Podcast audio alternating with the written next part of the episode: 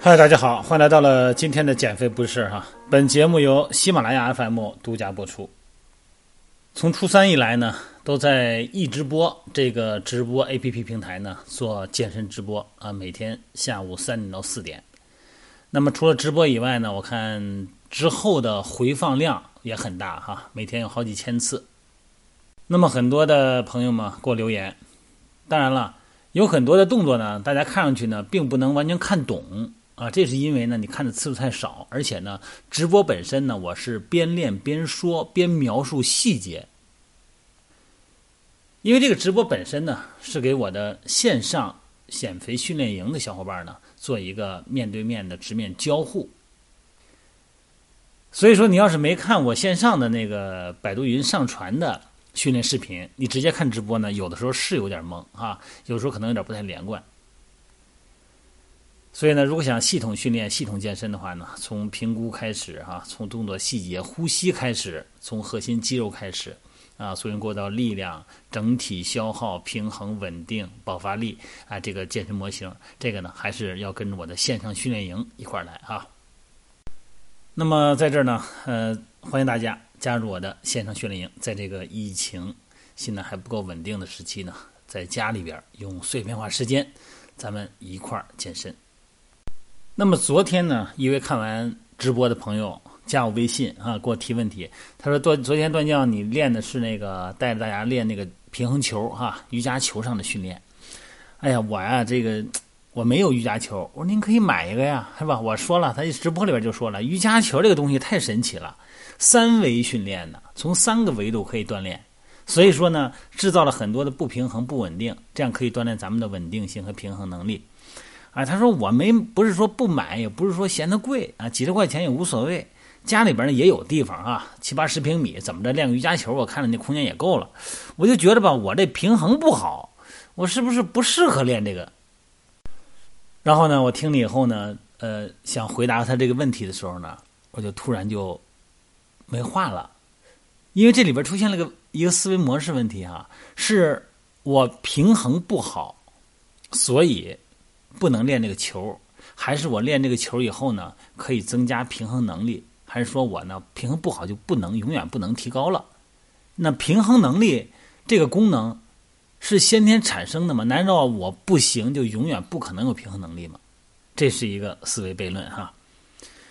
甭管是在咱们看运动员竞技体育篮球场上的跑啊啊，还是咱们健身在瑜伽球上的做训练，还是咱们生活中上下楼梯。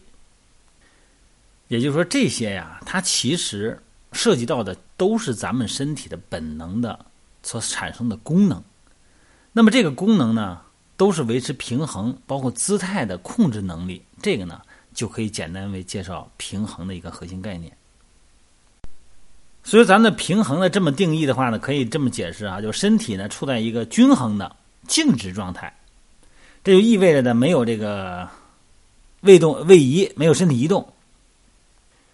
咱们站着还好说啊，咱们放大点说，一个体操运动员做一个手倒立，啊，一个俩手倒立或单手倒立，他没倒下，那可以说呢，这个运动员呢处在一个平衡状态，或者是他正在保持平衡。那么这是一个静态的，那动态呢，就是咱们在移动状态下改变方向、拐弯、骑自行车啊，这种静态状态下，比。连贯起来的静态呢，要更复杂的状态，其实就是咱们生活中的走路嘛，是吧？走路啊，跑步啊，啊，突然走走路一拐弯，那喊你转身，这些呢，包括速度、耐力、柔韧性和力量等等这些神经肌肉能力，对动态平衡就产生了特别大的影响。所以说，一个不好的平衡能力呢，往往呢和运动损伤。我说的是运动损伤，不是运动员的损伤啊。咱们普通只要涉及到动态的环境下产生的损伤，都有可能联系在一起。所以说，所谓平衡，他想实现这个平衡呢，需要内部和外部的因素啊，让身体的重心保持在支撑面上啊，上方。那平衡呢，经常呢，哎，好像被大家理解成一个静态过程，但是平衡呢，它其实是。涉及到多重的神经啊通路的一个动态过程，维持身体一个姿势，这是一个综合过程。那么这样的话呢，需要一个很好的肌肉的平衡，肌肉的长度和张力的关系。那么咱们关节的运动学，它有正确的关节的运动模式吧？啊，还有咱们的眼睛通过视觉的输入、耳蜗前庭的输入和本体感受的输入呢，哎，来通过这些，让我们感知产生神经的肌肉效率。有很多的不平衡啊，其实是我们肌肉的整个的链条不对称。你比方说，在做体态评估的时候。在线上哈，通过微信评估也好，线下评估也好，其中有一个评估呢是平衡测试，啊，两个手抬起来，然后呢把一条腿呢呃抬高，大腿平行地面，闭上眼睛，保持。那这个时候呢，他单腿平衡的时候呢，他其实涉及到的不光是眼睛没有参照物了，更主要的呢，它产生不平衡的原因啊，可能有的人能撑十几秒、二十秒没问题，有的人呢他可能三秒、五秒。他必须的就得落地了，因为他要摔倒了。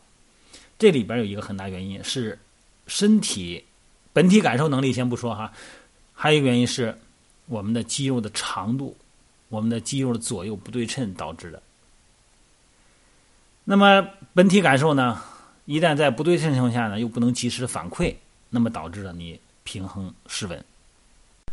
所以说不平衡的问题不仅仅是你神经感受的问题，还有一个问题呢，就是你的肌肉张力不平衡的问题。那左右两边松紧不一样，你当然会往紧的那边被拉走。你想哈，咱不说站立平衡，就是你走路有时候咱说摔跟头，特别老年人有时候摔跟头了哈，这个呢有神经控制问题，还有一部分原因呢是肌肉萎缩、久坐不动造成的。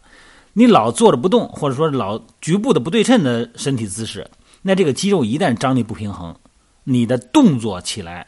活动起来的时候，它这个肌肉激活的一个先后顺序就变了。本来应该是臀部发力的，可能是大腿后侧发力了，这就所谓的原动肌的激活会变慢。协同肌本来负责协助的、协助、协助负责稳定的肌肉呢，又代替了原动机，这就叫所谓的协同主导。还有一个问题影响你的稳定性，就是关节的功能障碍，那也会导致肌肉呢被抑制。关节功能障碍呢，会导致咱们的关节损伤、肿胀啊，包括阻断从关节韧带和肌肉呢感受器向中枢神经传递信息的能力。这就意味着，呃，临床上明显的本体感感受障碍。这个现实的案例，比方说，呃，发生在踝关节脚踝扭伤啊、膝关节韧带损伤和下背部疼痛以后，对中中枢神经的感觉反馈就会改变。所以说呢。肌肉的张力就是松紧和它的力量和它的控制力不平衡，关节的功能障碍，包括疼痛和肿胀，都会让你的平衡能力受到影响。它可不光是神经问题。你说我从小就神经配合不好，不是这样的，这个都是我们后天习得的，也是受到这些诸多因素影响的。我们要善于区分。所以说呢，咱们必须得分清。作为你个体的不平衡是什么原因导致的？然后呢，要进行针对性的训练或者说是治疗。你不能说哎，不平衡就算了，不平衡就不平衡吧，以后会好的。